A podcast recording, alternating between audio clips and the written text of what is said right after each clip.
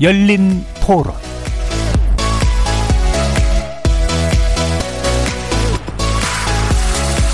안녕하십니까. KBS 열린 토론 정준희입니다. 공수처라는 게 기본 취지가 무소불위의 권력을 휘두르는 어떤 상단에 있는 어떤 권력층에 대한 감시 감독이 가장 핵심적인 역할이라고 보거든요. 근데 교육감의 비리 같은 거를 먼저 건드린다 그러면 취지가 퇴색되는 것 같다는 생각이 많이 들고요. 1호 수사는 조금 더 신중해야 됐을 것 같다라는 생각이 들어요. 공수처가 설립된 지도 아마 시간이 좀 지난 걸로 알고 있는데 그동안에 아무것도 없으니까 이번 정권의 업적이라고 하고 뭔가 평가할 수 있을 만한 것 중에 하나 공수처일 텐데 기어 맞추기식으로 하는 게 아닐까 채용 비리 다섯 명에 대한 게 얼마나 클지는 잘 모르겠네요. 특히나 이런 부분에 민감한 분위기가 형성되어 있다 보니까 그 중에서 건드릴 수 있을 만한 교육 쪽으로 넘어가서 수사를 시작한 게 아닐까. 이 사건이 1호 수사인 만큼 이게 시장으로 다른 것들을 조사해 나가는 거니까. 지금 부동산이 국민적으로도 간발이 심하잖아요. 누구나 다 그게 비리가 많다는 걸 다 알고 있고 교육 쪽은 아무래도 권력 직접적인 건 아니잖아요. 그런데 그걸 공수처 1호로 잡는다는 게 말도 안 되는 거죠. 역사적으로도 아 1호는 원래 그 시대에 가장 큰 부패했던 곳을 건드렸다 이런 것이 남을 수 있는데 1호를 교육감을 잡았다 이것은 너무나 안타까운 것 같아요.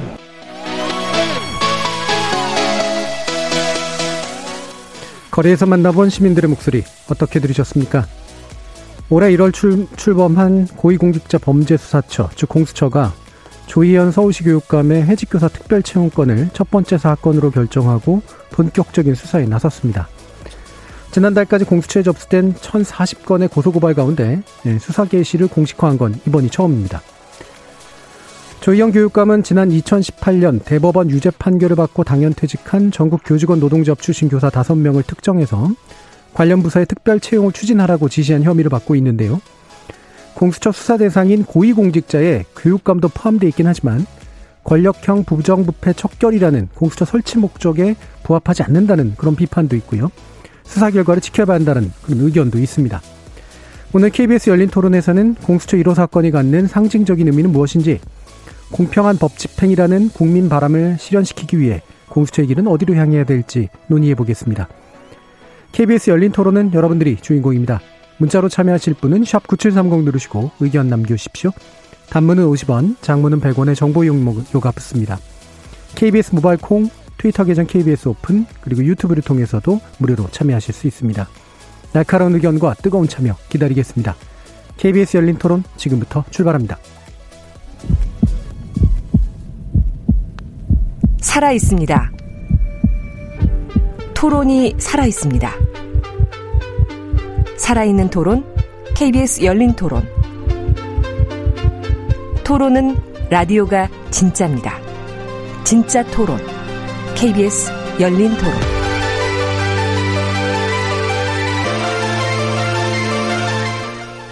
오늘 논의를 위해 네분 어, 전문가 모셨는데요. 먼저 더불어민주당 전 부대변인이셨습니다. 현근택 변호사 나오셨습니다. 네, 안녕하세요. 현근택입니다. 그리고 국민의힘 김병민 비상대책위원 나오셨습니다. 네, 안녕하세요. 반갑습니다. 김병민입니다. 그리고 고려대 법대 장용수 교수 나오셨습니다. 예, 반갑습니다. 그리고 참여연대 정책위원이시고 민변 개혁입법특위위원장이시기도 하시죠. 김남근 변호사 나오셨습니다. 예, 안녕하십니까. 자, 오늘 일단 공수처 관련된 논의를 뭐 여러 가지 차원에서 할 텐데, 어, 일단은 이제 조희연 교육감 관련된 사건 선정에 대한 이야기를 먼저 나눌 텐데요. 음, 이거에 대한 법적 판단, 그러니까 혐의에 대한 법적 판단은 약간 더 구체적인 얘기 좀 뒤로 미루고, 물론 그것하고 연관돼 있는 문제긴 합니다만, 이게 1호 사건으로 합당하냐에 대한 간략한 판단부터 좀 들어보고, 어, 시작하겠습니다. 먼저 소개해드린 순서대로 현근택 변호사님부터 드릴까요? 저는 아마 공수처가 지금 출범한 지 한 4개월 정도 됐거든요. 예. 검사들 모집한 지도 한 두 달 정도 된 것 같고. 근데 아마 고민을 많이 했을 것 같아요. 국민들이 1호 사건이 뭐가 될지. 아마 모든 언론에서 관심을 가졌는데, 이제 그러다 보니까 아마 좀 고민 고민 끝에 좀 만만한 사건을 골랐다라고 음. 보고 싶어요. 왜냐하면 정치적으로 봐도 일단 약간 친여 성향이고, 음. 그 다음에 법적으로 봐도 이게 직권남용이라는 게 나중에 얘기하겠습니다만 쉬운 죄는 아니거든요. 예. 그런데 보면 또 우리가 다 알다시피 이게 공수처라는 게 기본적으로 권력기관, 우리가 판사, 검사, 뭐 경무관 이상 기소권 갖는 게 그 사람들을 주로 하라는 취지거든요. 제가 보기에는 그런 것도 안 맞고 제가 보기에는 약간 정치적 오히려 눈치 보다가 제가 예. 보기에는 좀 만만한 사건을 고른 게 아닌가 그렇게 규정하고 싶습니다. 예. 만만하다는 판단에서 간략한 설명해 주셨지만 이따가 더 구체적으로 들어보도록 하고요. 김병민 위원 말씀 들어보죠. 그러니까 이게 상징성이라는 거를 두고 우리가 논쟁한다는 것 자체가 굉장히 정치적인 의미를 담고 있다고 생각합니다. 네. 만약 여기에서 1호 사건을 바탕으로 살아있는 권력에 대한 수사가 제일 중요하니까 청와대의 가장 센 권력을 수사하는 문제를 1호 사건으로 규정했다면 이러려고 공수처 사건의 1호 수사를 바탕으로 공수처 출범한 것이냐 이런 또 집권당의 거센 목소리가 나올지도 모르겠습니다. 지금 현재 공수처장을 향해서 제기되고 있는 많은 의혹 중에 관용차를 내어준 황제 조사 논란 때문에 정치적 중립성이 굉장히 큰 부담을 안고 있는 것 아니겠습니까? 그러니까 오히려 역으로 여기에 대한 정치적 중립 논란을 좀 피해가기 위해서 고민 고민 끝에 감사원이 고발한 사건을 1호 사건으로 규정한 것이 아니냐 이렇게 볼 수 있는 여지가 있는데요. 물론 여기에 대해서 김진욱 공수처장은 우리가 1호 사건으로 규정할 때만 1호 사건이지 이거 1호 사건 아닐 수도 있다라고 얘기를 하고 있습니다. 네. 그래서 저는 오히려 이렇게 정치적인 논란이 계속될 수밖에 없는 1호 사건에 대한 상징성 논란이 지속되고 있는 것 자체가 공수처를 둘러싸고 있는 정치적 쟁점하에 아, 연결선상에 있는 내용이다라고 생각이 됩니다. 예, 알겠습니다. 장영수 교수님 말씀 드렸죠. 예, 저는 여기서 이제 세 가지 측면을 봐야 된다고 생각을 하는데요. 첫 번째는 공수처의 독립성입니다. 법상으로 이제 공수처를 갖다 이제 독립기관으로 구성을 해놨으면 사건의 결정에 대해서도 공수처가 독립적으로 결정하는 이 자율적 판단이 존중돼야 된다. 이게 첫 번째 포인트고 두 번째로는 공수처가 시작 단계에서부터 방금 이제 김병민 위원 말씀하신 거랑 이제 맥을 같이 하는데 이 시작 단계에서부터 정책 논쟁에 휘말리는 것은 바람직하지 않다. 여기에서 이제 어떤 정책 편향성을 드러내게 됐었을 때는 앞으로 더 힘들어질 겁니다. 그렇기 때문에 이제 공수처의 정치적 중립성, 독립성, 공정성을 담보할 수 있는 사건, 거기서 크게 어긋나지 않은 사건, 이걸 이제 고민 끝에 골라내지 않았나 하는 생각하고요. 그리고 마지막 세 번째로 또 한 가지 고려해야 될 것은 공수처의 인력을 고려할 때 인력 규모도 작고 전문성도 사실은 취약한 편인데 그랬었을 때 덩치 큰 사건, 고도의 전문성이 요구되는 사건 이거 아직 부담스러운 거 아니냐 그런 점까지도 고려해서 이렇게 선택했다. 저는 그렇게 보고 있습니다. 알겠습니다. 자 그러면 김남근 변호사님 말씀 듣겠습니다. 뭐 공수처가 수사하는 여러 가지 사건 중에 뭐 교육감의 직권남용죄가 있다. 뭐 그럼 뭐 아무런 뭐 문제가 없는 거겠죠. 네. 근데 공수처 스스로 1호 사건이다라고 이제 상징성을 부여한다면 적어도 공수처가 예정하고 있는 전형적인 그런 사건들이어야 될 것으로 생각이 드는데 그건 이제 권력형 어떤 부패 비리, 뭐 뇌물죄와 같은 이제 그런 것이거나 또는 이제 수사기관, 고위 경찰이라든가 검찰 또 법원 같은 그 수사기관들이 수사하기를 꺼려하는 그런 사건들을 수사하는 것들이 어떻게 보면 좀 예상되는 전형적인 사건이었을 텐데 뭐 그런 것이 아니어서 좀 의아스럽다는 점도 있고 또 하나 이제 우려가 되는 건 그런 거죠. 결국은 이제 검찰하고 자꾸 충돌하게 되니까 검찰하고 충돌하는 사건들은 좀 피해야 되겠다. 예. 정치적으로 좀 예민한 사건들은 피해야 되겠다 그러면은 사실 이런 이제 교육감의 직권남용죄 같은 건 그냥 경찰이 수사해도 되거든요. 감사원에서 이미 다 수사된 만큼 해서 어떤 법리적 판단만 하는 건데 그럼 공수처를 만들어놨더니 다 이렇게 쉬운 사건, 그 별로 예민하지 않은 사건 이런 것만 하게 되면 이제 공수처를 왜 만들었냐? 공수처 무용론으로 흐를 가능성이 많은데 공수처 스스로가 이제 그런 예민한 것들을 피하려고 그러다 보니까 이제 공수처 무용론으로 흐르는 것들을 좀 이렇게 자초하게 되는 것은 아닌지 그런 좀 우려는 되고 있습니다. 예. 그러면 이 부분에 대해서 좀 더 기준을 조금 더 명확하게 한번 잡아봤으면 좋겠는데요. 뭐 많은 분들이 그 공수처의 사건을 그 사건을 이제 결정하는 걸 두고 이 독립성을 훼손하려고 하는 것을 반길 리는 없을 거라고 생각을 합니다. 근데 방금 이제 어, 김남규 변호사님께서 말씀해 주신 것처럼 이게 이제 1호라고 얘기할 때 그 1호가 막 처음이라서라기보다는 전형이 무엇이냐를 이제 보여주는 일종의 모델을 삼는 건데 그 모델에 적합하냐라고 하는 그런 문제의 이제 측면인 것 같아요. 뭐 물론 범위의 문제하고 모델의 문제 또 겹쳐져 있죠. 이게 범위에 해당하느냐 마느냐의 문제도 있는 거고요. 근데 그 범위의 문제는 어쨌든 법적으로 판단하는 거니까 그 범위 안에서 전형을 잘 선택하는 것으로서는 바람직했냐라는 부분에 대한 이야기를 좀 더 들어보고 싶어요. 김병민 의원 어떠세요? 시기적으로 봤을 때 일단은 이 문제가 감사원에서 고발 조치가 이루어지지 않았습니까? 예. 뭐 경찰이 이걸 어떻게 수사할지 여부들은 우리가 예단하기는 어렵습니다. 다만 시기적으로 봤을 때 내년도 6월 달이면 지방선거가 이루어지게 되죠.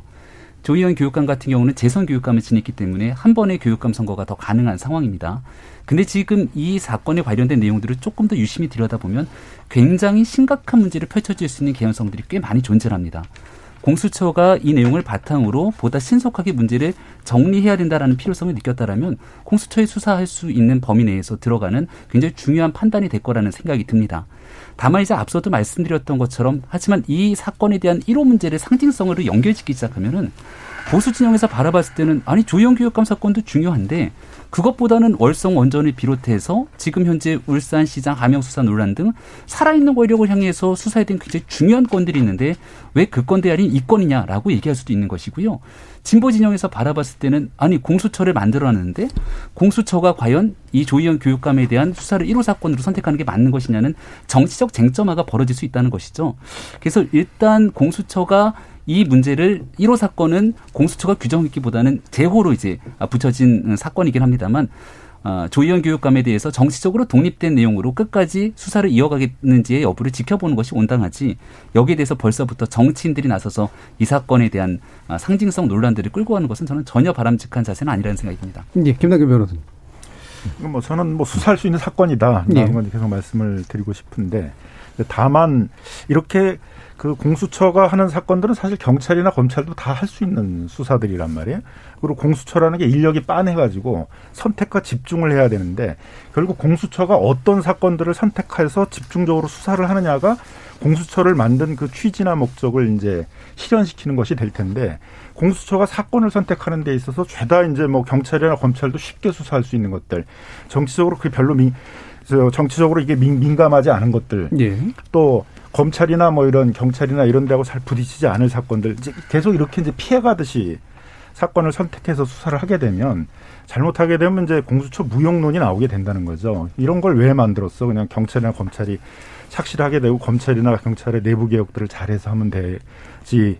이렇게 되는데 결국 검찰이나 이런 경찰이 잘 하지 못하는 것들이 분명히 있었다는 거죠. 일단 자기 뭐 검사들이나 고위 경찰들을 스스로 수사할 때 팔이 자꾸 안으로 굽어서 제대로 수사를 못했던 그런 것들도 있었고 또 권력형 비리나 이런 부분들에 대해서는 이제 이게 거대한 조직이다 보니까 자기 그 조직 내에서의 어떤 인사 뭐 이런 문제들의 눈치를 봐야 되고 하다 보니까 제대로 수사를 못해서 그런 부분들을 좀 독립시켜 가지고 수사를 해서 적어도 그런 뭐 권력형 비리 사건이나 이런 부분들에 대해서는 검찰이나 이런 부분과 어떤 경쟁적으로 수사를 하게 하거나 하자라는 그런 취지가 있었는데 그럼 이제 그런 취지를 잘 살리려고 공수처를 처음 이제 운영하는 사람들이 이제 노력을 해야죠. 예. 예. 그런 점에서는 분명히 뭐 모니터링도 해야 되고 비판도 있고 이제 그래야 된다고 생각이 들고요. 물론 정치권에서 자꾸 개입해가지고 이수 이수사는 왜 안 해, 저수사는 왜 안 해? 그러면 이제 그건 정치적인 이제 독립성이라든가 이런 게 많이 흔들릴 수 있는데 저게 제가 이제 걱정이 되는 것들은 그 공수처를 처음 운영해가는 사람들이 공수처의 애초에 취지를 잘 살리려는 어떻게 보면 뭐 욕을 먹고 뭐 비판을 받고 뭐를 하더라도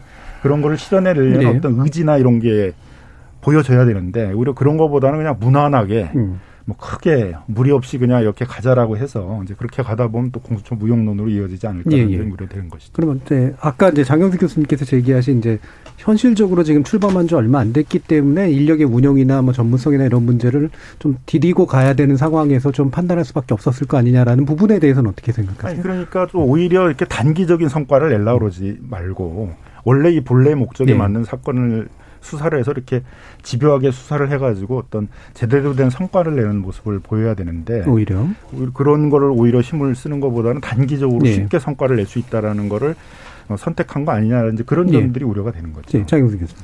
근데 저는 일단 그 1호 사건에 대해서 지금 현재 주목하고 있는데 과연 그 1호 사건이라는 게 그렇게 큰 상징적 의미를 가져야 되는 거냐? 예컨대 뭐 여기 계시는 분들은 이제 전문가들이 혹시 기억하실지 모르겠습니다. 아마 대부분의 국민들은 뭐 헌법재판소의 첫 사건이 무엇이었었는지 국가인권위원회가 다뤘던 첫 사건이 무엇이었는지 아, 아무도 기억 못할 겁니다. 뭐 횟수가 훨씬 더 적은 특검 같은 경우에서 1호 특검이 무슨 사건이었는지 지금 현재에서 이렇게 얘기하고 있지만 아마 몇 년 지나면은 그거 다 잊어먹을 거거든요. 오히려 중요한 것은 공수처가 그동안의 일을 제대로 했다 못했다에 대한 평가. 1호 사건이 무엇이냐보다도 담당했던 사건을 제대로 결론 내렸다 아니면 그 수사가 좀 이상했다 편향성이었다 이런 것들이 훨씬 더 중요하지 않을까라고 저는 생각하고요. 오히려 초점을 그쪽에다가 더 많이 맞춰야 되는 게 아니냐 생각합니다. 예. 저는 조금 달래보고 싶은데요. 사실은 이제 헌재나 뭐 인권위에서 1호 사건이 아마 언론에 제가 보도된 적이 없을까. 헌재 같은 건 있을 수 있는데 네. 인권위 같은 데도 아마 그렇게 이슈가 되지는 않았어요. 네. 근데 왜냐하면 헌재를 만들거나 인권위를 만들 때는 물론 뭐 반대하는 사람도 있었지만 대부분 그에 대한 논란이 크지 않았어요. 근데 이 공수처는 만들 때부터 논란이 굉장히 됐죠. 그리고 지금 앞에서 계속 말씀하신 것처럼 공수처의 기본 취지가 그동안 우리가 뭐 특검을 여러 번 했었지만 잘 안 됐단 말이죠. 특히 이제 기억하시겠지만 뭐 그랜저 검사, 벤츠 검사 나오면서 이제 검찰에 대한 어떤 견제 수단이 필요하다. 그러면서 계속 이해가 나온 거거든요. 뭐 기억하시지만 예전에 이제 부패방지법 나오면서부터 네. 나왔던 거였고 그렇게 본다 그러면 음. 사실은 공수처를 만 만들 때 직후부터 이런 사건이 뭐가 대해서 계속 언론들이 주시를 해왔어요. 그만큼 관심이 많다는 거죠. 상징적인 의미가 있고.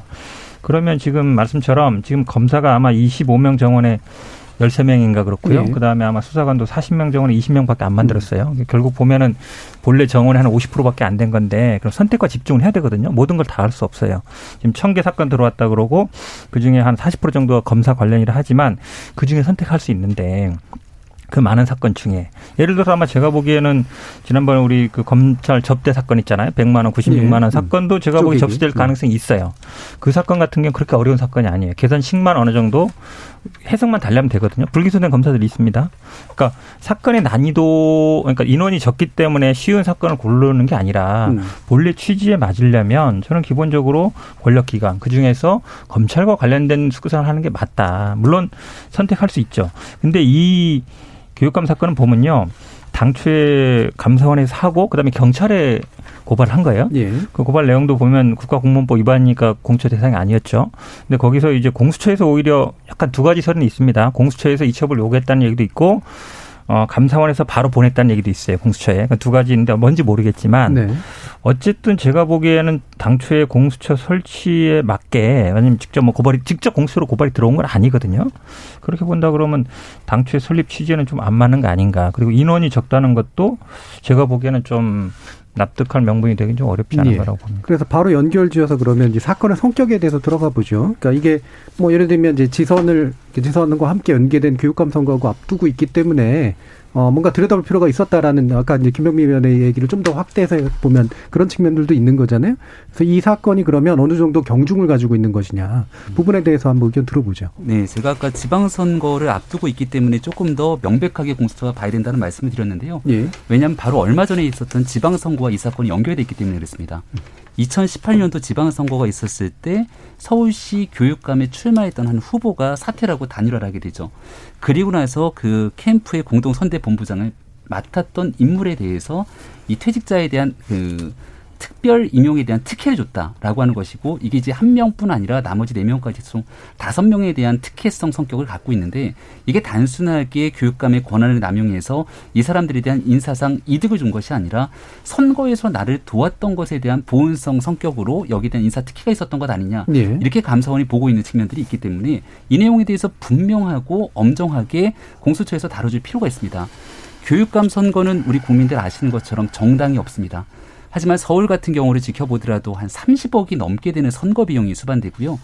그리고 사실상 어, 아무런 조직을 제대로 갖추기 어려운 그 교육감 선거 속에서 무언가 불법의 요소들을 바탕으로 선거를 도운 다음에 거기에 대한 대가성으로 공직에 대한 거래성 성격의 특별 임용이 있었다면 이건 심각한 위법 행위에 해당되는 것이겠죠.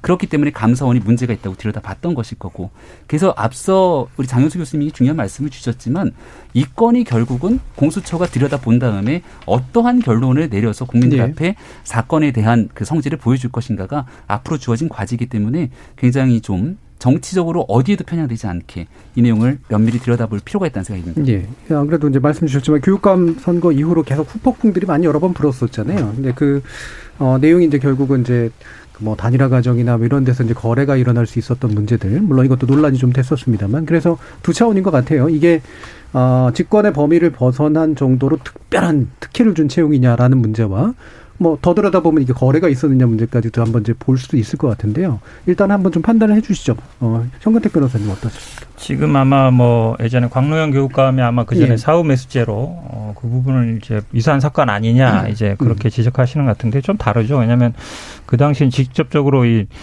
돈이 지급된 문제였고요. 예. 지금 말씀하신 것처럼 이제 이번 사건 같은 경우는 후보자 본인 문제는 아니고요.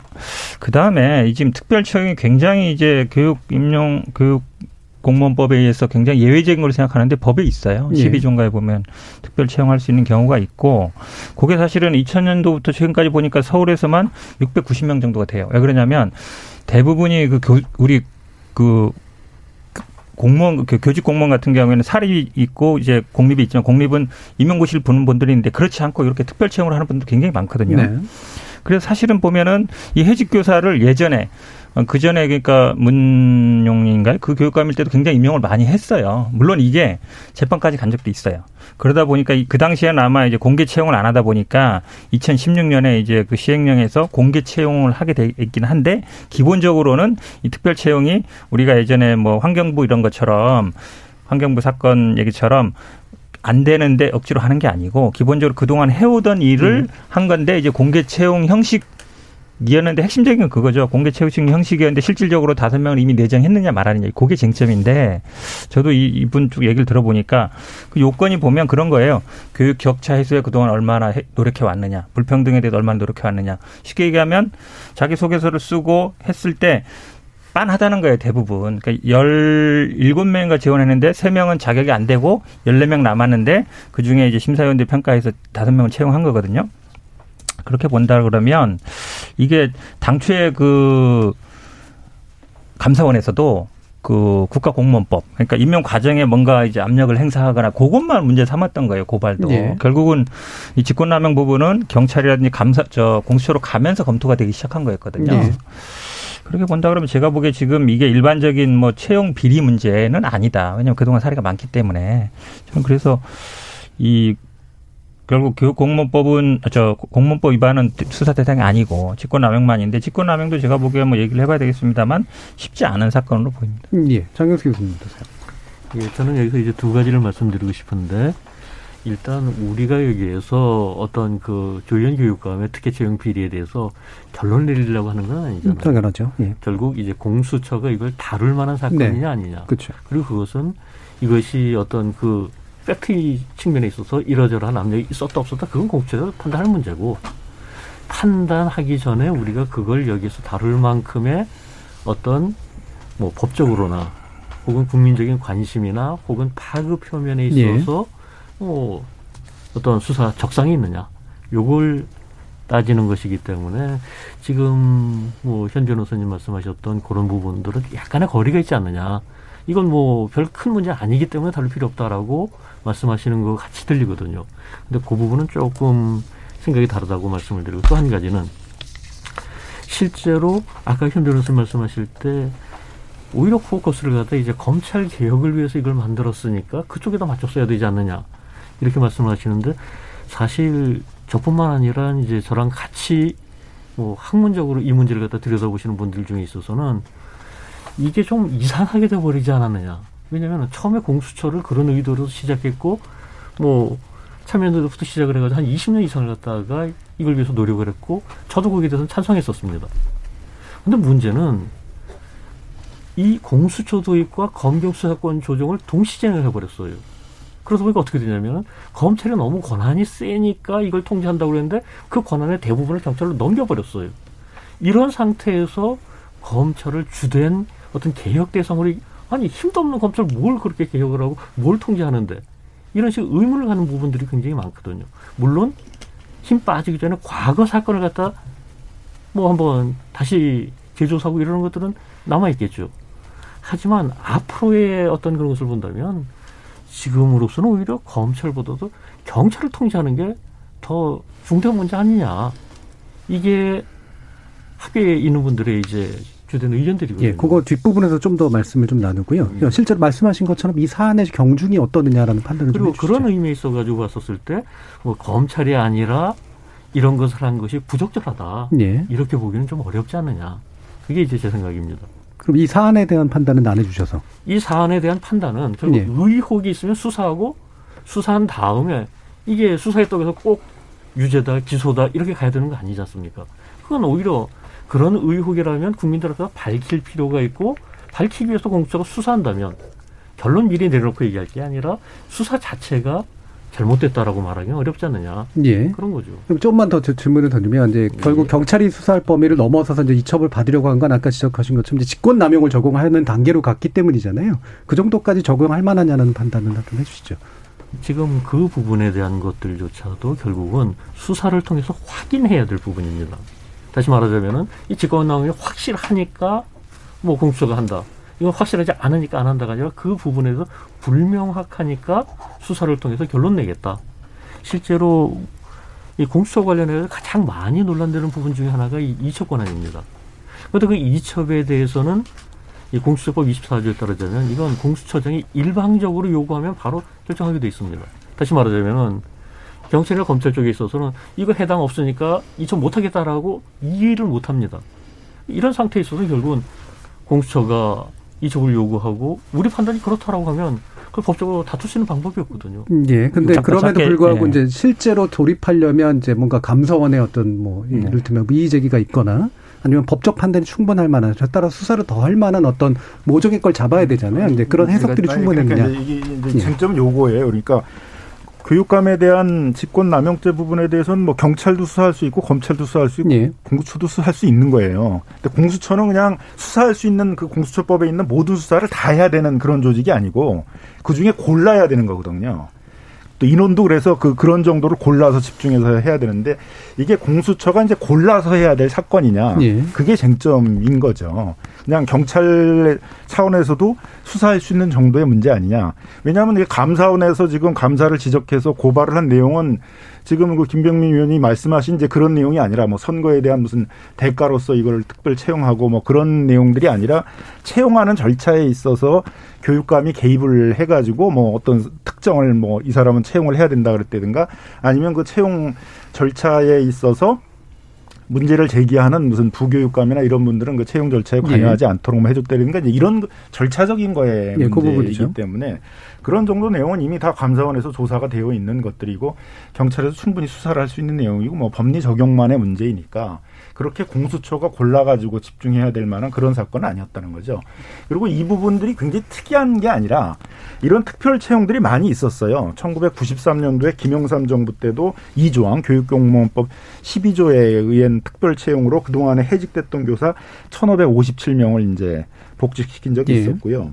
2000년에도 서울 등의 이제 여러 시도의 해직 교사들 56명을 이 조항에 의해서 복직을 시킨 적도 있었고 2000년 이후에서도 뭐 이런 식의 특별 채용들을 통해 가지고 과거 이제 권위적인 정권 시절 때 뭐 사학 뭐 민주화라든가 이런 거에 의해서 탄압을 받아가지고 해직되신 분들을 채용을 했거든요. 그리고 이분들이 문제가 됐던 것도 이제 교사가 정치적인 이제 활동을 했다라는 것 때문에 한 것인데 지금 ILO 국제협약에 의하면 교사나 공무원들이 정치적 활동을 하는 것들을 탄압하는 거에 대해서는 국제협약 위반이라고 하고 있, 었고 최근에는 이제 우리가 승인을 안 하다가 네. 교사 공무원들의 정치적 그 협약에 그 활동에 관한 것들을 탄압하지 않는다는 ILO 협약도 준수했거든요. 그러니까 어떻게 보면 과거에 이제 그런 국제적인 기준에 맞지 않는 게 운영되던 시절에 있어서 그 처벌이 됐던 것들이어서 일정 정도는 좀 반성적 고려가 좀 될 필요도 있는 것이죠. 네. 그런 차원에서 그 여, 역대 정권들에서 매번 있었던 그런 과거의 어떤 화합 차원에서 그 해직됐던 분들을 이제 다시 그 복직시키려는 이제 그런 차원에서 이루어진 것이기 때문에 이런 어떤 이제 정책적 판단 어떤 그 어떤 정책적인 것들을 행할 수 예. 있도록 예. 그런 교육감이나 이런 사람한테 주어진 어떤 재량권을 행사하는 문제에 대해서도 이렇게 형벌이라는 건 최후의 수단으로 개입을 하는 거거든요. 보충성의 원칙에 의해서 뭐 필요하게 되면 정책적 비판을 하면 되는 것이고 뭐 필요하게 되면 네. 징계를 하면 되는 것이고 감사를 하면 되는 것이지 이게 이렇게 수사를 해서 막 개입해야 될 그런 사안이냐에 네. 대해서는 뭐 논란이 있을 수 있는 사안인 것이죠. 쟁점을 잘 잠깐 일단 드릴게요. 예, 예. 예, 잘 짚으셨는데, 그러니까 결국은 이게 그런 사례도 굉장히 많았고 특별 채용 굉장히 많았는데 결국은 이게 뭐 교육감이라는 거는 인사에 대한 권한이 있기 때문에 그 재량권 범위 내냐 외 중에 결국은 다섯 명을 미리 특정해서 채용하게 한 거냐 아니냐 요게 쟁점이거든요. 예. 그래서 이제 말씀하신 것처럼 결제 라인에 있던 뭐 부교육감이라든지 국장 담당자들 배제하고 결제한 거 그다음에 심의위원을 선정하는데 뭐 임의대로 했다는 게 나오는데 심의위원은 바꾼 게 아니에요. 심의위원은 풀이 있기 때문에 그 중에 선정하는 거기 때문에 거기에 문제가 안 되고 결제 라인에 사실은 배제를 했기 때문에 어쨌든 권한을 침해한 거다. 요게 어찌 보면 이제 핵심적인 게 되는데 근데 기본적으로 결제 라인에 있는 분들은 본인의 권한을 행사하는 분들이 아니에요. 약간 어, 교육감의 보조적인 수단인 사람이지. 저도 이렇게 물어보니까 이런 경우가 많다는 거예요. 실제로 그러니까 인사뿐만 아니라 경우에 있어서 교육감이 본인이 아, 내가 결제하겠다는 경우에 중간에 결제 라인들을 생략하고 직접 하는 경우도 있다는 거예요. 예를 들어서 심의위원이라든지 인사위원이라든지 어느 정도 독립돼 있는 사람들을 배제한다든지 바꾼다든지 이렇게 됐을 때는 그 사람들 권한을 침해한 게 맞는데 네. 부교육감이나 담당 국장이나 과장 이런 분들은 사실은 교육감의 행위를 약간 대리, 대신하는 거거든요. 그래서 제가 보기에 단순히 결제 라인에서 배제됐다고 해서 그거를 권한을 침해한 걸로 볼 수 있느냐. 이 부분이 제가 보기엔 다퉈질 것 같긴 한데 별로 그렇게 뭐 그렇게 보기는 예. 쉽지 않은 사건인 자, 것 같습니다. 구체적인 네. 내용은 아마도 이제 실제로 수사나 뭐 이렇게 뭐 판단들을 하겠죠. 근데 결국은 오늘 여기서 얘기해 주셔야 될 거는 이 부분이 뭐 유죄가 날 수도 있고 무죄가 날 수도 있고 뭐 이후의 결과에 따라 다르겠지만 영적 어느 쪽이라고 하더라도 말씀처럼 이제 공수처가 지금 이 부분을 딴 경찰이나 해서 할 수 있는데 할 일이냐 이 부분에 대한 논의도 같이 논의돼야 될 것 같아요. 네, 조금 전에 얘기해 주셨던 게 부교육감이랑 국과장이 반대를 했음에도 불구하고 특별 채용에 대한 추진한 문서를 단독으로 조희영 교육감이 결재를 했다는 것 아니겠습니까? 예. 여기 대해서 그럼 이분들은 왜 반대를 했을까? 실무자들이 나중에 수사나 징계를 받을 우려가 있기 때문에 반대를 했다는 겁니다. 그리고 이런 방식의 직권 남용들에 대해서 과거에는 처벌한 전례들이 많지는 않았지만 우리가 지난날 국정농단 사건을 지켜보면서 이 직권 남용을 통해서 얼마나 많은 사건들이 어, 검찰에 접수가 됐는지에 대한 여부들은 어, 통계를 통해서 충분하게 다 보여주고 있는 상황입니다. 근데 지금 이런 내용들을 쭉 말씀하시는 내용들을 들어보면은 이게 뭐 어느 정도 재량권의 범위에서 그럴 수 있는 내용이지라고 설명하시는 분도 계실 겁니다. 네. 과거 우리가 블랙리스트 사건 등으로 인해서 아, 기소되고 구속됐던 조윤선 전 장관에 대한 이 직권남용죄에 대한 여부들도 재판이 흘러가면서 그 판단 여부가 다르게 나타나기 시작하거든요. 하지만 분명한 건 문재인 정부에서 이 국정농단 사건을 지나고 난 다음에 여기에 대한 이 직권남용의 죄에 대한 범주를 굉장히 엄격하게 적용하기 시작했다는 건 기정의 사실일 겁니다. 여기에서 제가 말씀드리고 싶은 건 그래서 이런 사건들이 과연 공수처에 넘어가는 게 적합한 것인가에 대한 게 핵심 아니겠습니까? 근데 우리가 경찰의 수사 상황을 보면 아주 간단하고 단순한 사건조차도 이용구 법무부 차관의 이 대리기사 음주 폭행 사건에 대한 여부들은 이미 100일이 지나고 나서 엄정하게 수사하겠다는 얘기가 나왔습니다만 경찰에 대해서 사건에 대한 기소 여부를 결론을 못 내리고 있습니다. 조희연 교육감 같은 경우는 진보 교육감인 건 뭐 우리 모두가 다 알고 있는 기정의 사실인데 조희연 교육감이 여기에 대한 공수처 1호 사건이 됐다는 얘기만으로 정치권에서 떠들썩할 정도의 압박들이 쏟아지기 시작합니다. 과연 이용구 법무부 차관의 사건처럼 이 사건이 경찰이 그대로 감사원의 고발 조치로 이어지게 됐을 때 제대로 수사할 수 있을 것인가? 적어도 문재인 정부의 경찰 권력을 신뢰하지 못하고 있는 측에서 바라봤을 때는 아, 이 또한 이용구 차관 건처럼 수사를 뭉개는 방식으로 지연시키는 것 아닌가 이런 우려가 될 수도 있는 것이겠죠. 그러한 측면에서 봤을 때는 보다 엄정하게 중립적으로 수사할 수 있는 공수처에서 이 사건을 이첩해서 어려운 사건이 아니라면 신속하게 정리해서 마무리 짓는 것이 온당하지 않은가 이런 생각이 듭니다. 예. 어, 이 논의는 뭐 제가 볼 땐 충분히 한 것 같고요. 예. 왜냐하면 견해 차이가 나타나는 부분은 명확하게 좀 보이고 어, 요 부분으로 넘어가는 게 좋을 것 같습니다.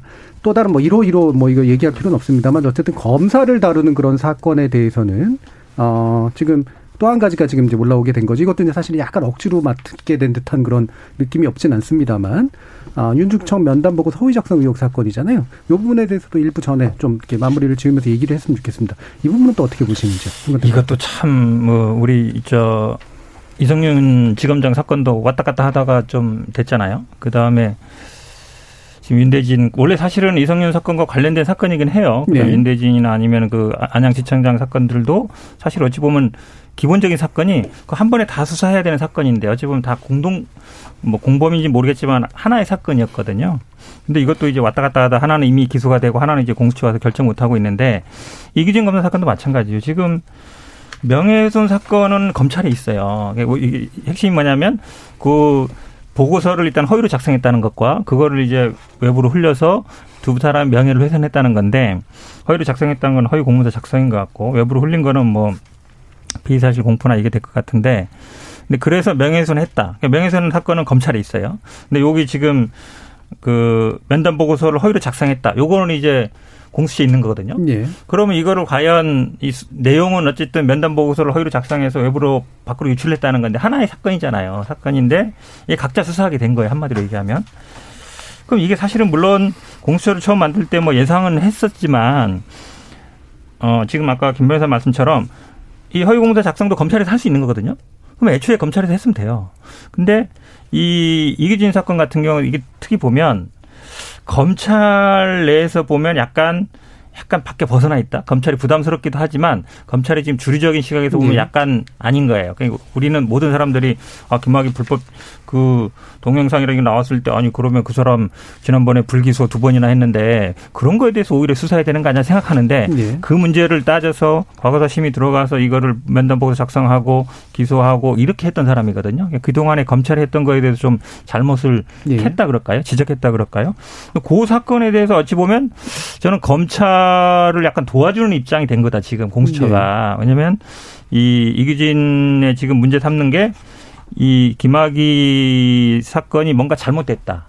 수사가 잘못됐다. 그거에 대해서 도와주는 셈이거든요. 그렇죠. 이렇게 본다 그러면 이것도 공수처 수사 맞나? 저는 이런 생각이 좀 들어요. 예.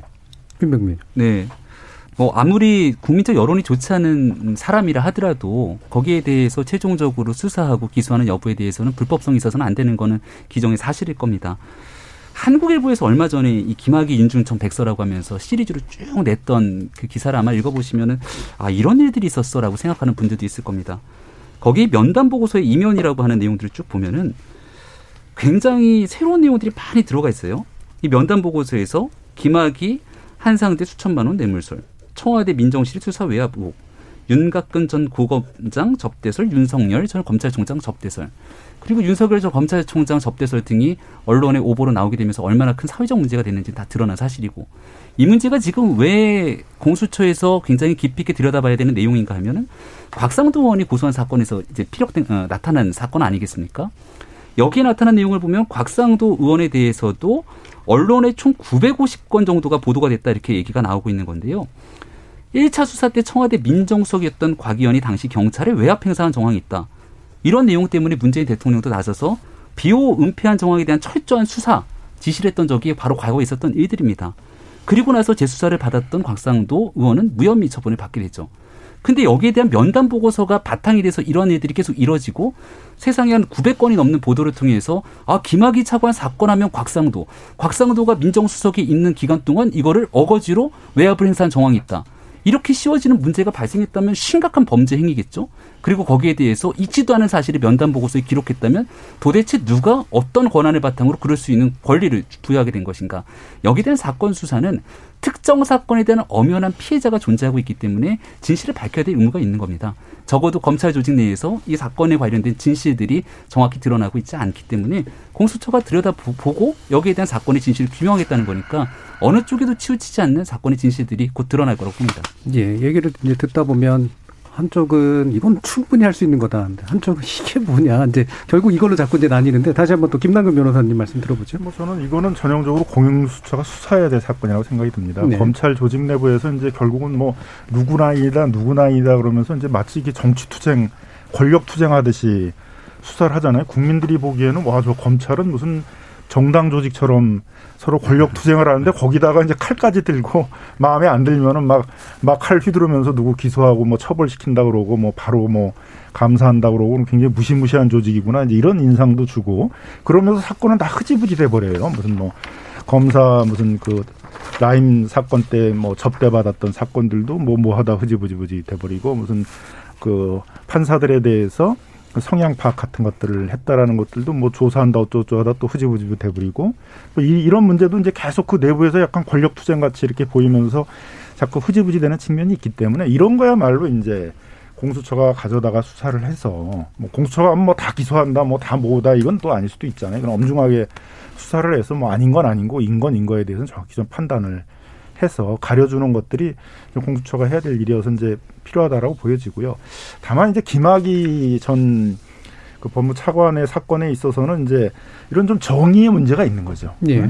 그게 어떻게 보면 과거에 뭐 그런 이제 그게 아무튼 뭐 성폭력이든 성매매든 뭐 그런 거를 받았던 것들은 이제 거의 이렇게 확인된 사실이고 그때 제대로 처벌을 아니면서 사실 봐주기 수사를 했던데 그때 봐주기 수사를 했던 검사나 이런 사람들에 대해서는 제대로 내부적으로 조사를 해서 뭐 징계를 하든 뭐 사실을 명확하게 밝혀서 정리를 해놓든 뭐를 해야 되는데 그거는 흐지부지 해가지고 국민들에게 공분을 사면서 거꾸로 그걸 제대로 한번 조사해 보겠다라는 사람들에 있어서는 이제 그 과정에서 적법 절차를 지키지 않았다는 걸로 해서 뭐 출금 조치에 대해서 굉장히 많은 관여된 사람들을 대규모로 수사를 하고 하는 이제 이런 모습들을 보면은 이제 뭔가 이렇게 검찰이 그걸 수사하는 것들이 좀 기울어져 있다. 예. 자기들이 과거에 잘못 수사를 하거나 뭐 덮어주거나 봐주기 한 거에 대해서는 계속 흐지부지하고 아무것도 안 하면서 그런 것들을 밝혀내겠다 했던 쪽에 대해서는 굉장히 또 가혹하게 수하려는 거 아니냐라는 이제 그런 문제가 예. 있거든요. 그래서 공수처로 갖고 온다면 그런 걸 다 일제히 갖고 와가지고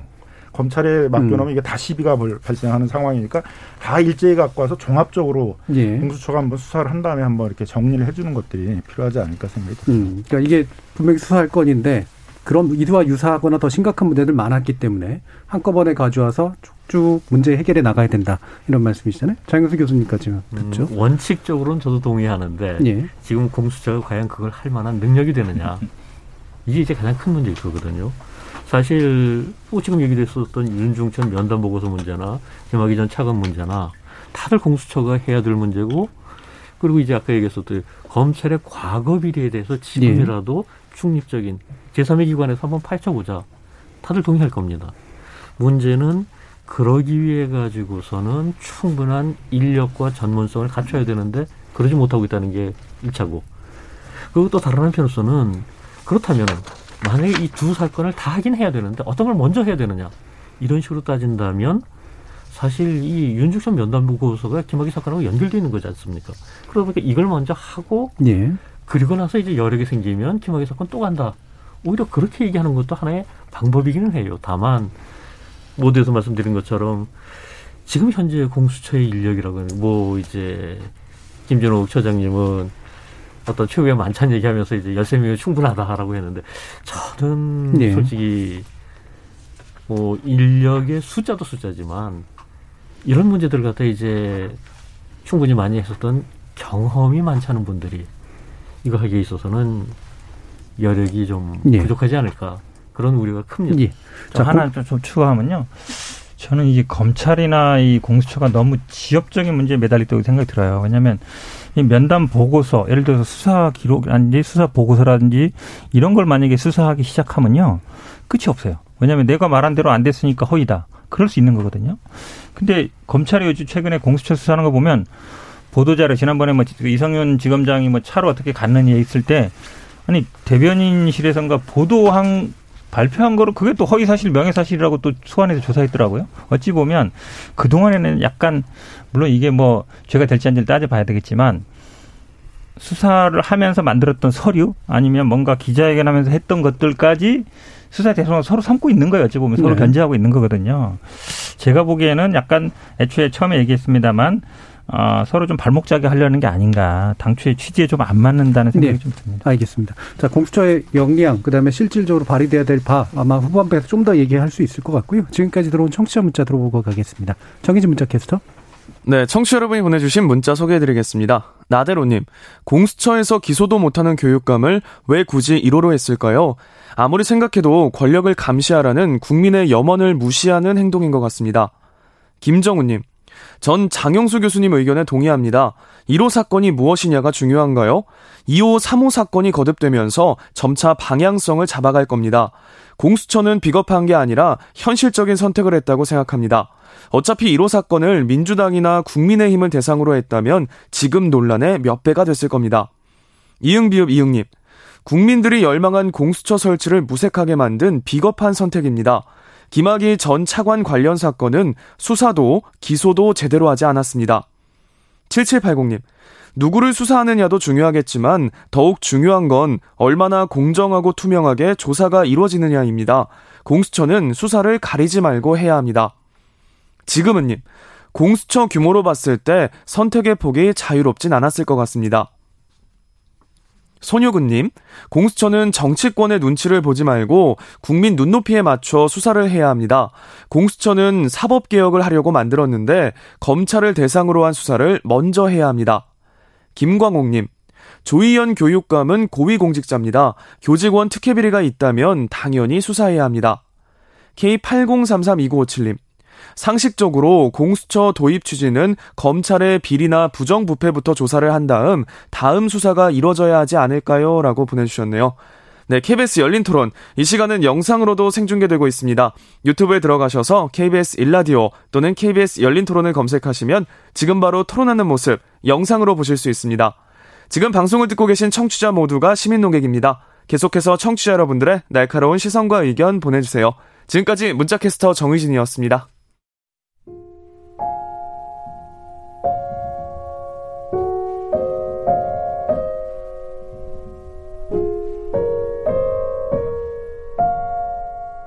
잠시 숨을 고르시고 생각의 결을 정리하세요.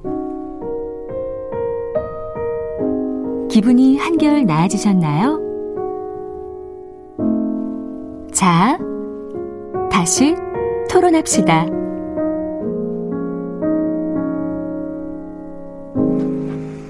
KBS 열린 토론 오늘은 공수처 관련 논의를 위해서 고려대 법대 장영수 교수, 민변 참여연대 김남근 변호사, 국민의힘 김병민 미상대책위원 그리고 더불어민주당 전 부대변인이셨던 현근택 변호사 이렇게 네 분과 함께하고 있습니다. 어, 저희 아까 이제 나대로님께서 얘기도 해주신 내용이고 그래서 연결시켜서 말씀을 좀 나눠보려고 하는데 공수처에서 기소도 못하는 교육감 왜 굳이 1호를 했느냐. 결국은 이제 이첩된 사건, 그 다음에 수사권과 기소권 이게 이제 복잡하게 얽히면서 이제 생기는 이제 그런 문제인데 확실하게 이게 명확히 나누지 못한 면도 있고 실제로 이건 또 사례를 쌓아가면서 결국 정리해야 되는 그런 문제도 좀 있어가지고요. 현재 이 부분에 있어서 어떤 부분이 제일 핵심적인 문제라고 보시는지 한번 말씀 듣겠습니다. 장영수 교수님 말씀 주시죠. 예, 여기에 있어서는 이번에 이제 어떤 사법개혁 특별위원회에 있어서 검경 수사권 조정 그리고 이제 공수처 설치에 있어서 기본적인 방향성이 무엇이었느냐를 되짚어볼 필요가 있습니다. 예. 그때 이제 검경 수사권 조정을 하면서 가장 강조했던 게 수사와 기소의 분리였습니다. 다시 말하자면은 경찰이 수사를 하고 검찰이 기소를 한다. 과거에 검찰이 수사와 기소를 다 하다 보니까 권력이 너무 강했고 그러다 보니까 여러 가지 불법과 비리가 나타나니까 이걸 분리시켜서 권력 분립을 이 안에서도 제대로 만들겠다라고 했었던 겁니다. 그리고 그런 맥락에서 본다면 공수처는 고위공직자 비리 수사처입니다. 즉 수사가 핵심이지 기소가 핵심인 거 아니거든요. 그런데 이제 이 공수처에 대해 가지고 예외적으로 기소권을 준 것은 판사 검사 이쪽에 대해 가지고선 검찰에 맡겨놓으니까 자기네들 팔이 안 오른다 제대로 안 하더라. 그러니까 이건 직접 네. 해야 되겠다. 그런데 이제 또 어떤 그 수사권 같은 것을 경찰에 많이 넘기다 보니까 경찰을 제대로 안 하면 어떡하지? 그래서 고위 경찰직에 대해서 플러스 해가지고 그 정도에 대해서는 예외적으로 기소권을 준 거지 공수처의 기소권을 갖다가 넓게 갖는다는 건 애초에 사법개혁의 방향성에 네. 어긋나는 거거든요. 그렇기 때문에 당연히 공수처가 기소권을 전제로 하고서 어떤 뭐 수사도 하고 기소도 하고 이런 것으로 생각하는 건 그 전제가 틀렸다. 네네. 그 전부터 이제 지적을 해야 될 것 같습니다. 예. 자, 김당근 변호사님. 예. 그러니까 여기는 이제 자꾸 이제 그 검찰과 공수처는 서로 싸우라고 이걸 만든 게 아니거든요. 음. 근데 자꾸 그이 국민들이 보기에는 어차피 다 행정기관 내부에서의 어떤 다 수사하는 부서들인데 그러면 자기들끼리 잘 만나가지고 요건 경찰이 수사하는 게 좋겠다, 요거는 공수처가 수사하는 게 좋겠다, 요건 검찰이 수사하는 거 좋겠다 이렇게 서로 잘 협의해서 그 사안의 성격에 따라서 이 사건을 잘 배당하고 이런 걸 지금 이 법도 지금 지향을 하는 거고 국민들이 바라는 거죠. 근데 마치 여기서도 또 공수처하고 검찰하고 마치 권력 투쟁하는 것 같은 인상이 좀 있단 말이에요. 그러면은 지금 초기에 1년에서 한 3년 동안은 뭐 계속 얘기하듯이 이제 역량이 딸리는 거 아니에요, 예. 공수처가. 예. 인력도 좀 적은 데다 경험도 좀 부족한 측면들이 있고, 뭐 이게 이제 잘하면 1년에서 한 3년쯤 지나면은, 어, 만, 만회가 되겠죠. 막 되는데 그 사이에 있어서는 이제 이런 일이 좀 생길 거 아니에요? 왔는데 우리가 좀 중요한 수사하고 있고 많은 역량을 투여하고 있는데 우리가 또 해야 될 중요한 수사가 있어서 이건 검찰이 좀 수사를 해 주십시오. 경찰이 수사를 해 주십시오. 근데 기소는 이게 성, 사안의 성격상 우리가 기소하는 게 좋을 것 같습니다. 그러면 이걸 가지고 제가 보기에는 이렇게 막 무슨 권력 투쟁하듯이 검찰과 공수처가 예민하게 할 부분이 아니에요. 그건 서로 협의를 해가지고 그런 성격이라고 이해가 되면은 그럼 우리가 검찰에 수사를 한 다음에 기소하는 것들은 공수처로 넘겨서 공수처가 기소하는 범위의 사안이니까 이제 공수처가 기소하는 사안의 범위는 이제 장 교수님 말씀하셨듯이 뭐 검사라든가 뭐 판사라든가 고위 경찰에 관한 거잖아요. 그러니까 그렇게 할 수 있는 있는 거죠. 그래서 그건 사안한 사안의 성격마다 형사 수사해야 될 사안이라는 게 굉장히 닭이에요. 그러니까 그 하나하나 사건마다 경찰과 공수처와 검찰이 잘 서로 협의를 해가지고 사건을 잘 배당하면서 될 문제인데 좀 너무 예민하다. 특히 검찰이 좀 너무 예민하게 나오는 좀 측면이 있다. 네? 공수처가 이제 이미 안 하는 건 모르겠는데 하기로 했잖아요. 그러면 이제 그건 수용, 서로 승복을 하고 수용을 해야 되는 거고 검사도 어차피 공수처라는 게 이제 돌아가게 됐으면은 그게 잘 정착하도록 서로 도와주고 협력하는 이제 이런 게 돼야 되는데 지금 뭐 이런 뭐 유보부 이천 문제 뭐 라든가 지금 뭐 그 나오는 그런 이렇게 예민하게 검찰과 공수처가 서로 이렇게 대립하는 문제들 보게 되면 좀 지나치게 국민들이 바라는 거와 달리 이렇게 서로 협력적인 분위기로 가는 게 아니라 이렇게 너무 갈등적인 분위기로 간다라는 점이 좀 예. 우려됩니다. 자, 그 부분이 이제 그 뭐 아까 이제 유보부 이첩이라는 표현을 쓰시기도 했습니다만 검사 사건을 검찰에 이첩할 경우 공소처가 공소 제기를 한다라고 하는 거를 이제 지금 공수처가 밀고 있는 거잖아요. 여기에 검찰이 반대하고 있는 거고. 네. 예.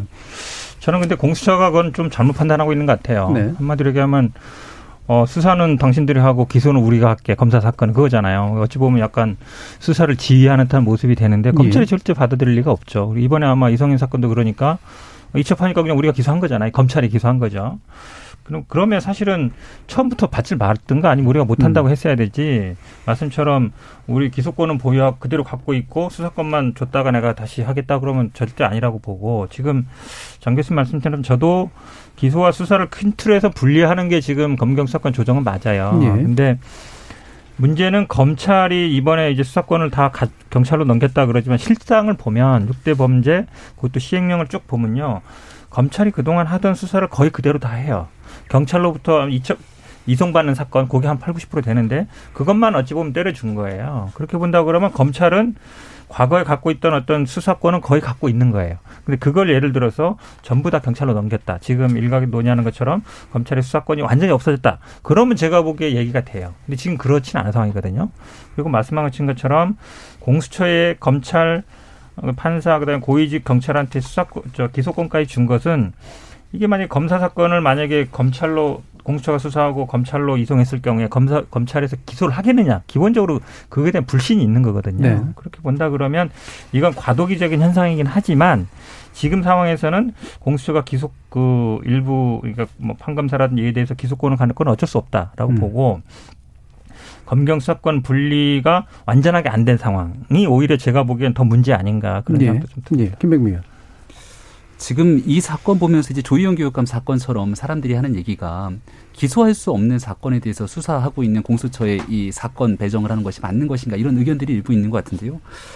지금 현재 보게 되면 살아있는 권력이라고 할 수 있는 대통령도 있고 국회의원도 마찬가지고 얼마 전에 이성윤 지검장 공소장에 나오면서 지금 박상기 전 법무부 장관, 조국 전 법무부 장관 등에 대한 공수처 수사까지 계속 언급이 되고 있는 상황 아닙니까? 이 두 사람 모두도 마찬가지로 공수처가 기소권이 없는 상태겠죠. 근데 그런 논리로 접근해서 주장하기 시작하면 공수처가 할 수 있는 사건이라는 건 굉장히 한정적일 수밖에 없는 겁니다. 근데 그렇다면 공수처가 지금 나열되고 있는 수많은 고위공직자들의 범죄에 대해서 지역적이라고 볼 수 있는 내용까지 다 수사하는 것이 맞는 것인가 이런 고민들이 또 같이 네. 맞부딪히게 되는데 저는 김진우 공수처장이 처음 취임했을 때였나요? 그 당시 인사청문회를 앞두고 있을 때인지 그때 이런 얘기를 한 적이 있습니다. 1년 동안에 공수처가 수사할 수 있는 사건이 얼마 정도 됩니까? 라는 물음에 대해서 1년에 아마 네다섯 건 정도 될 겁니다. 라고 언급했던 때가 기억이 나는데요. 지금 있게 되는 공수처의 수사 이력들을 고민해 보게 된다면 아마 그때 얘기했던 것처럼 연간 한 굵직굵직한 사건에 네다섯 건 정도의 수사가 가능한 일이 아닐까라는 생각이 듭니다. 예. 근데 공수처가 앞서 제가 처음에 설명드렸던 것처럼 이성윤 지검장의 이 논란은 사실은 공수처로 넘어갈 정도로 아주 중대하고 굵직한 사건이었는데 그때 이 황제 면담 논란이 자청될 정도로 관용차에 대한 언급으로 공수처가 완전히 코너에 몰리게 되니까 그때부터 오히려 정치적으로 역해석을 하고 다른 방식으로 초기의 생각과는 달리 가는 것은 아닌가에 대한 의구심을 지우기 어렵거든요. 예. 지금 이제 여러 가지 논란들이 계속되고 있는 상황이기 때문에 공수처가 처음 출범하고 모든 걸 다 할 수가 없을 겁니다. 선택과 집중을 통해서 국민들이 절대로 검찰 조직과 경찰 조직을 믿지 못하는 상태에서 공수처가 무소불위의 권력을 행사하는 누군가를 견제할 수 있는 수단으로 수사할 수 있는 곳이 어디인가. 여기에 대한 집중할 수 있는 고민들을 좀 해야 예, 된다고 굵직, 생각합니다. 굵직한 것들을 해야 된다에 대해서는 대부분 동의하시는데 굵직한 게 뭐냐는 되게 판단들이 다르신 것 같아요. 근데 다시 또 이첩과 이제 기소권에 관련된 문제로 좀 넘어가서 이게 어쨌든 제도를 좀 정리해 나가야 되는 거 아니겠습니까? 김남근 변호사님께서 또 이 부분에 대해서 또 많이 또 제안을 해오셨었기 때문에 지금은 어떤 문제를 좀 집중을 해야 될까? 말씀하신 것처럼 이게 한 3년쯤 지나면 이런 일이 있으면 안 돼요. 네. 뭐 본인들이 가서 수사를 하겠다 그러다가 우리가 아 지금 여건이 안 좋으니까 이건 검찰이나 경찰이 수사한 다음에 기소는 우리가 할 테니까 다시 보내십시오 그러면은 사실은 이렇게 좀 좋은 건 아니잖아요. 그럼 처음서부터 아예 자기들이 그 이첩을 수사를 하겠다 그러지 말고 이거는 지금 상황에서 우리가 아니니까 그냥 경찰이나 검찰이 수사를 하게 하면 좋은 건데 문제는 지금 초기 단계에 있어서는 이런 일이 발생할 여지가 좀 있다는 거죠. 네. 충분히 역량이 갖춰지지 않은 상황이기 때문에 수사를 하다 보니까 뭐에 집중을 해야 되는데 뭐, 뭐 저도 뭐 1년에 한 네다섯 건 하는 게 공수처의 원래 위상이 이제 그런 거니까 중, 중대한 사건에 집중해서 해야 되는 거니까 하다가 보기에는 중요한 사건이라고 해서 수사를 하려고 그랬는데 이걸 뒤로 미룰 수가 없으니까 이건 경찰이나 검찰이 수사를 해준 다음에 수사가 다 끝나면 우리한테 이첩해 주시면 우리가 기소권을 행사하겠습니다. 이렇게 할 수 있는 사, 경우가 있을 수 있는 거죠. 근데 그럼 이, 이게 그런 무슨 그 검찰이 얘기하듯이 뭐 형사 절차에 있어서 성경 소송법상의 절차에 있어서 그렇게 큰 문제가 있는 거냐? 그런 건 아닌 거죠. 수사기관 사이에서 얼마든지 협력을 해서 할 수 있는 거니까 그거는 이제 경찰과 검찰 그 공수처에 있어서의 그런 협의 테이블 같은 것들을 만들어서 사건을 잘 배당해서 하면 이제 되는 것들이고 음. 검찰도 이걸 이제 공수처를 자꾸 이제 뭐 이 무용론에 빠뜨리고 이제 이렇게 자꾸 우리하고 이제 대비되는 무능한 조직으로 만들겠다는 생각이 아니면 가능한 서로 협력을 해서 그 공수처라는 제도가 정착을 하도록 그렇게 협력을 해야지 이렇게 예민하게 반응할 필요가 없다. 근데 검찰이 또 예능하게 예민하게만 반응하면 바로 이게 또 정치권으로 예. 쟁점으로 비화가 돼가지고 이제 막 또 정치적 쟁점으로 비화가 되니까 어떻게 보면 좀 사소하고 행정적으로 이렇게 잘 해결될 문제들도 지나치게 좀 정쟁화되는 것이 아닌가 그런 측면도 있습니다. 한 가지 제안 네. 먼저 먼저 하시죠. 예. 그런데 지금 여기에 있어서 아까 얘기 드렸었던 것처럼 이제 수사와 기소가 원칙적으로 분리돼야 된다. 그리고 이제 공수처가 기소를 갖는 건 예외적인. 예. 뭐 판사나 검사나 고위 경찰에 대해서는 이건 수사 기소를 자기네들이 알아서 하면은 좀 아무래도 그러니까 통제를 위해서 한다라고 하는 것을 이제 아까 다들 비슷하게 말씀을 주셨는데 문제는 그렇다면은 지금 기소는 공수처가 하는데 수사는 검찰이 한다. 기소는 못 믿겠으면서 수사는 믿어도 된다? 이것도 좀 모순적이지 않느냐 하는 것을 한 가지 짚고 싶고요. 근데 이제 보다 본질적인 문제는 저도 이제 김남근 변호사 말씀하신 것처럼 그렇게 돼야 된다고 생각합니다. 서로 협력해야죠. 어차피 국민을 위한 건데. 그런데 이게 협력이라고 하는 것이 어떤 시스템 하에서 돼야 되는데 이 시스템이 과연 제대로 갖춰졌느냐. 이게 이제 첫 번째 문제고. 공수처법에 있어서는 공수처장이 일방적인 이첩 요구로 끝나도록 돼 있거든요. 근데 최근에 있어 더 문제되고 있는 것은 이 공수처 사건 사무처의 규칙입니다. 이 규칙이라고 하는 것은 법률이 아니지 않습니까? 그런데 이 공수처에서 스스로 만든 내부 규칙에 의해서 검찰이나 경찰에서 의무를 부과합니다. 지금 아까 말씀했던 유보부 이첩도 그렇고 또 일정한 경우에 있어서는 아예 수사 중단을 요구하는 이런 것까지도 가능하게 해놨는데 이게 법률로서 그렇게 해놓는다면 그건 책상 말이 돼요. 그런데 공수처가 만든 규칙이 검찰이나 경찰을 구속한다. 이거는 상하 관계다라고 얘기하는 거하고 뭐가 다릅니까? 네. 근데 그건 아까 이제 뭐 여러분들 말씀하셨지만 이 공수처 제도를 도입할 때 취지하고도 안 맞습니다. 협력해가지고 서로 이제 역할 분담 잘 해가지고 하라는 거지 그런 식으로 상호관계에서 공수처가 일일이 지시해가지고 그렇게 하자는 거 아니지 않습니까? 예. 근데 공수처 규칙이 그렇게 나와버렸습니다. 이 부분은 뭔가 개선이 필요한 부분이 예. 저도. 교수님 의견에 100% 동의하는데요. 예. 그러니까 이건 공수처 규정 자체 규정으로 정할 수 없는 문제예요. 음. 그럼 이제 그 다음 생각할 수 있는 게 이제 법무부령이냐 또 검찰은 법무부 산하 기관이지만 공수처는 또 법무부 산하라고 볼 수는 없단 말이에요. 그럼 최소한 대통령령이나 아니면 법으로나 예. 정도 정해야 돼요. 안 그러면 이게 사실은 핑퐁하다 보면 그럼 검찰도 우리 우리가 규칙 정할게. 검찰에서 이러는 거 이첩했을 때는 이첩 안 하고 우리가 수사한다 이렇게 정할 수 있거든요. 공수처는 공수처 정하고 그럼 그 자체 또 해결이 안 돼요. 이게 지금 어찌 보면 아마 그 김진욱 처장 같은 경우는 법원에서 아마 판결을 기다리는 것 같아요. 네. 지금 그 기소한 이성윤 사건에 대해서 법원 일차적인 판단을 할 것 같다는데 저는 그것도 아니라고 봐요. 그냥 사법부의 판단은 사안마다 달리 할 수 있는 것이고 음. 그걸 가지고 사법부 하나의 판결을 가지고 일반적으로 규정을 하기도 또 어렵단 말이에요. 입법 효과를 갖게 하기 그렇죠. 그렇죠. 그렇게 예. 본다면 기본적으로 최소한 대통령령이나 법으로 음. 규정을 해야 이게 해결이 되는 거지. 제가 볼게 서로 이렇게 자, 자체적으로 규정하고 서로 핑퐁하다가 해결이 절대 될 리 없다라고 네. 생각이 규정력을 갖는 뭔가 내부 규칙이 아닌 뭔가가 필요하다는 점에 뭐 동의하시는 것 같고요. 또 협상의 필요에 대해서 동의하시는 것 같은데 협상 협과 협력을 잘하려면 공통의 목표가 있어야 되잖아요. 근데 공통이 아닌 것 같아요. 이 둘이 지금 이런 상황의 문제. 결국 정치권도 연루돼 있기 때문인데 김병민 의원님 말씀도 듣죠. 그 현근택 변호사님 얘기는 결국 법 개정이 필요하다는 얘기로 네. 귀결이 될 겁니다. 공수처법이 처리되는 과정들을 아마 국민들이 다 뉴스를 통해 지켜보셨어요. 왜냐하면 야당은 강력하게 반대하고 있었고 그 당시 여당의 일반 강행 처리가 있었고 근데 이 부분을 두고 이제 검찰 개혁이라고 문재인 정부는 공약부터 얘기하면서 수차례 언급해 오지 않았습니까? 근데 개혁이 뿌리를 내리고 성공하기 위해서는 반대되는 의견의 저항을 극복하기 위해서 충분한 수기되는 토론 과정이 필요합니다. 그런 내용들이 없이 법이 개정된 상태에서 공수처가 출범하고 삐그덕거리는 문제가 발생하니까 여기서 장영수 교수님 말씀 주시는 것처럼 문제들이 발생했을 때 야당 입장에서는 겉봐라 우리가 문제 제기했던 것들이 있는 그대로 드러난다. 오늘 국민의힘의 논평에서도 여기에 대해서 모든 책임을 더불어민주당이 져야 되는 내용들을 언급하고 나섭니다. 결코 한 걸음도 앞으로 나아갈 수 없는 상태로 촉발될 수 있는 가능성이 높습니다. 하지만 법은 이미 만들어졌고 만들어진 상태에서 시행이 되고 있는 과정이지 않습니까? 그럼 시행이 되고 있는 과정에서 앞서 제가 김진욱 처장이 얘기했던 1년에 한 4건에서 5건 정도 중요한 사건 이 사건을 공수처가 어떻게 맡, 아, 맡아서 엄정하게 정치적 중립을 지켜가면서 처리하는지를 보여줄 때 국민들과 야당의 신뢰를 얻을 수 있거든요.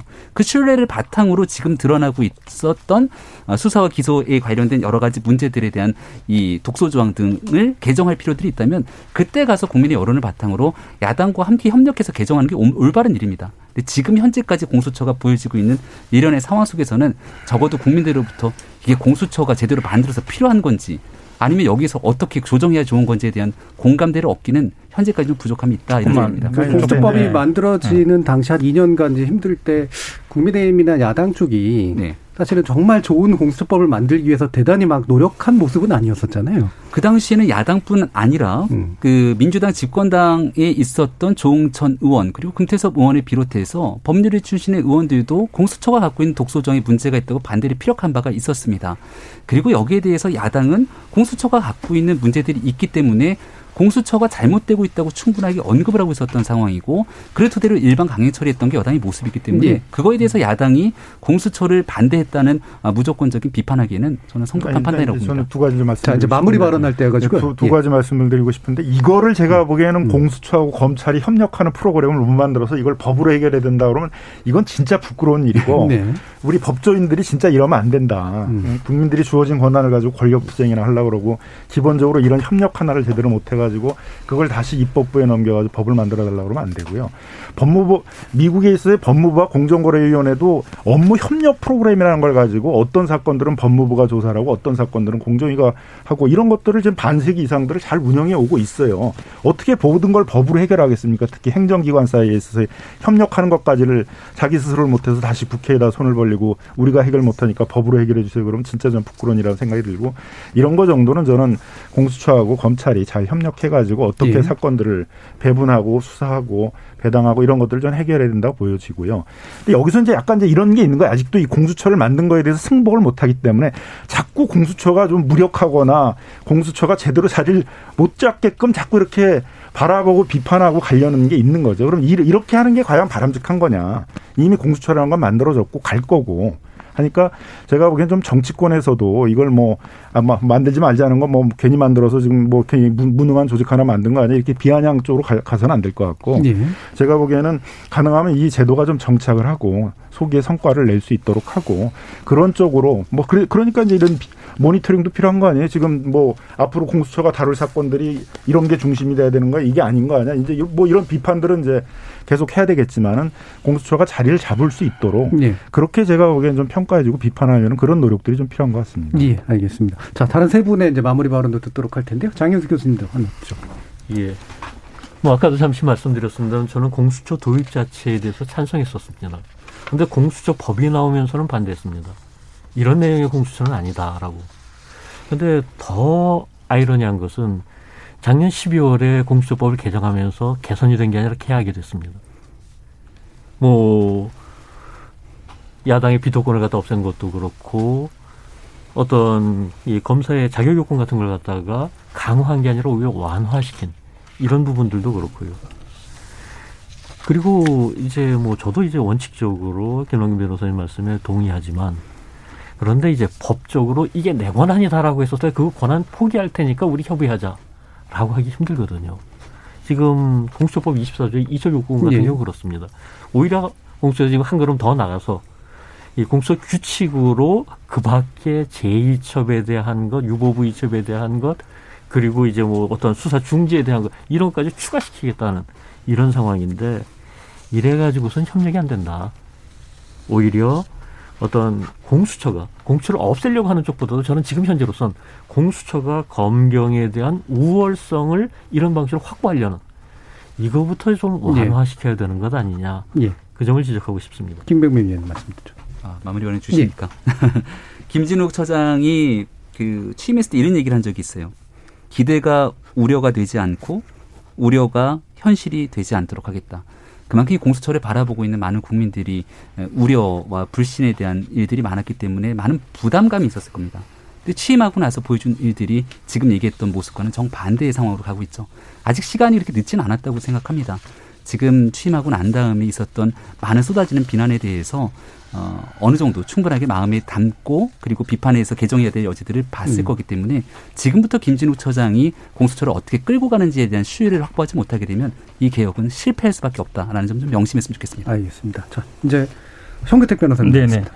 아마 이제 권한 다툼 문제는요. 저도 뭐 국회에서까지 해결할 문제는 아니라고 보는데 아마 뭐 그럼 국무총리가 됐든 아니 대통령이 됐든 여러 가지 방법으로 해결할 수 있다고 봐요. 근데 자체적으로 해결은 쉽지 않은 상황이다. 그 언저리엔 당연히 검찰이 공수처를 바라보는 시각이 있을 거로 보고 절대 평등한 기관이 아니거든요. 어찌 보면 거의 뭐 검사 2천 명이고 여기는 20명이잖아요. 그러니까 100명일밖에 안 되는 조직이기 때문에 어, 비교를 할 수 없는 거 보는데 저는 공수처장이 기본적으로 이 공수처를 만든 이유가 뭐냐. 눈이 말씀드렸죠.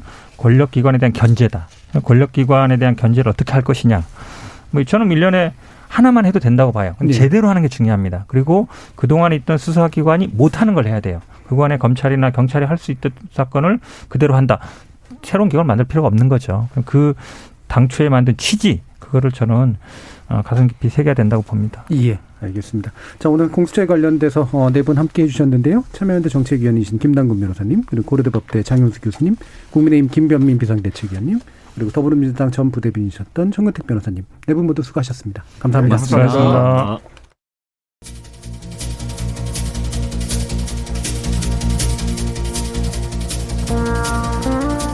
국정농단 사건과 헌정사상 초유의 대통령 탄핵 이후로 어, 우리 사회는 권력기관 개혁에 상당한 노력을 기울여 왔습니다.